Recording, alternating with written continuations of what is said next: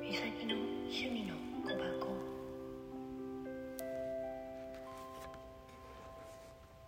はい、おはようございます。今日のカードはセークレットクリエイターからは魂の計画書を作る、そしてラブ&ライトは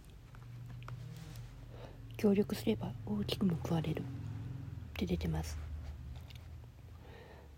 魂の計画書を作る、本質的な意味、魂の旅、人生、仕事の意味を見つける、成功を約束されている幸せ、セルフケアメッセージ、自分が正しい道を歩んでいることを確認する、成功した後に幸せが来ることを信じる、お金や物質的なものを求める、人生の目的という壮大なテーマを さ, さておき、魂の計画書を作ってみましょう。今考えられる範囲で構いません。自分にとって最も重要な目的は何かと永遠と考える必要はありません。あなたが幸せを感じる方向へ向かっていけば、魂の目的と一致するのです。これは必ずしも論理的ではありません。魂の計画は形通りの人生計画にきっちりと当てはまることはできないのです。あなたの心が高まるかどうかで、それが魂の結果が判断できるでしょう。進むべき道がまだ決まっていないことに不安を感じているのですか？それはあなたが自分に地球でするべき大事な仕事があると知っているからです。これはいつからでも始めることができます。あなたの使命は何か考えてみてください。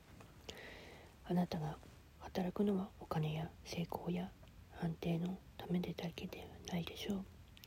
独立や創造性すら超越した使命があるのです。自分の使命を果たすために情熱を注ぎましょう。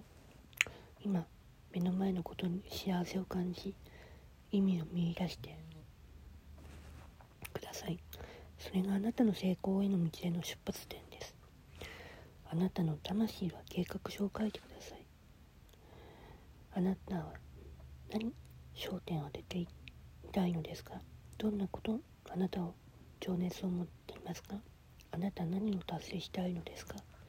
あなたはどんな人になりたいですか？あなたはどのように人を助けたいと感じますか？変化を起こそうという気持ちになるのはどんな時ですか？そして、ラブ&ライトから協力すれば大きく報われる。神様は私たちそれぞれ霊的才能、独自の長所を与えました。誰かと提携すればお互いの才能と長所を組み合わせ、補い合って協力的なチームを作ることはできます。独創的なインスピレーションを受け取るのが得意な人もいれば、そのアイデアを絶妙な偶然具体化に実行する、移せる人もね、いる。神さんがまあみんな違うのように作ったのには理由があるから。一つの作業を共同でやり遂げようとするとき、私たちはもっと強くなる。一緒に乗るときも同じです。